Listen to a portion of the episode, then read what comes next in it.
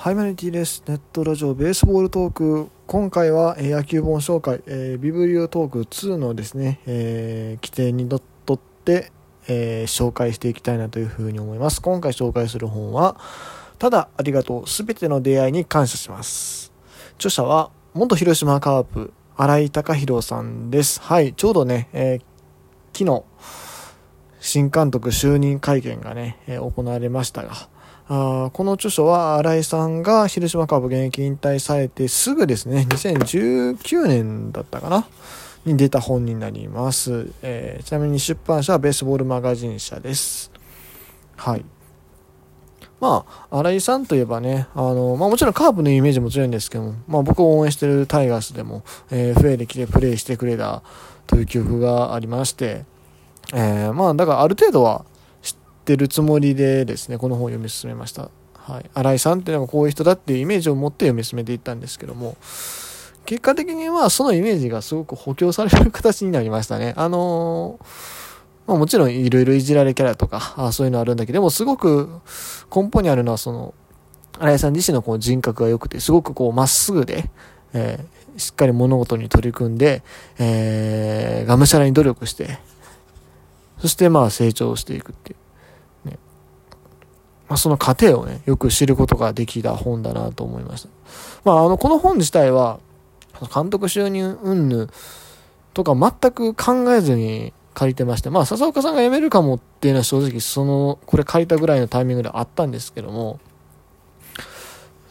そうですね。別に、新井さんがまあまあ、入閣はあるにしても監督になると思ってなかったんで、で、読み終わったタイミングもまだ監督就任発表出る前やったと思うんですよね。そう。で、もうまあ今改めてね、この本ちょっともう一度振り返ってみると、まあ、新井さん、一軍監督よりか、どっちかというと、まあ、二軍とか高校野球とか、そういうとこの指導してみたいなっていう感じは正直しました。うん。やっぱりなんだろう、この、がむしゃらに努力していく姿っていうのを伝えるっていうのは、そういう役割の方が向いてるのかなっていうのは思うし、まあ、一軍監督ってなると、まあ、もちろんそういう面も大切なんですけども、やっぱり結果を残すこと、うん、勝てる采配をできるかどうかっていうところが、すごく重要になってくるので、それね、ちょっと若干不安なんですで、この本はその、なんだろう、そういう野球観的なこと、あんまり書いてない本なので、どういう採用するのかとか全然予想はつかないんですけれども、まあ、なんか、荒井さんのキャラクター的に、ちょっと、んっていうことをたまにして、荒井が悪いって言われる未来がちょっと僕は見えてしまうんですけども、でも、荒井さんがこう監督になって、やっぱり、こう、なんつうんかな、がむしゃらに這い上がっていく選手が生まれるんじゃないかなっていう期待感はね、この本を読んでても感じました。はい。まあ、1年目はおそらく、あの、あんまり、こう、積極的に口は出さないタイプなのかなと。まあ、この本の中にも、広島に復帰した1年目はあんまりこう言わなかったみたいなこと書いてあったんで、多分そういう感じなんじゃないかなとは思うんですけども、うん、なんだろうな。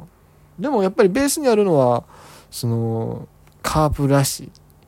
とにかく練習してっていうとこだと思うんで、その雰囲気と、うん。あと人格でまあ、どこまでカープを再現できるのかな。多分まあ、1年目から上に行くっていうイメージは全然、うん、正直できないんですけども、まあ、え、3位ぐらいってあるかもしれんけどね。優勝っていうイメージ全然湧かないんですけども、でも、新井さんがこうスター選手を育てて行く姿っていうのは、なんか、この本読んで、感じましたね。はい。こう、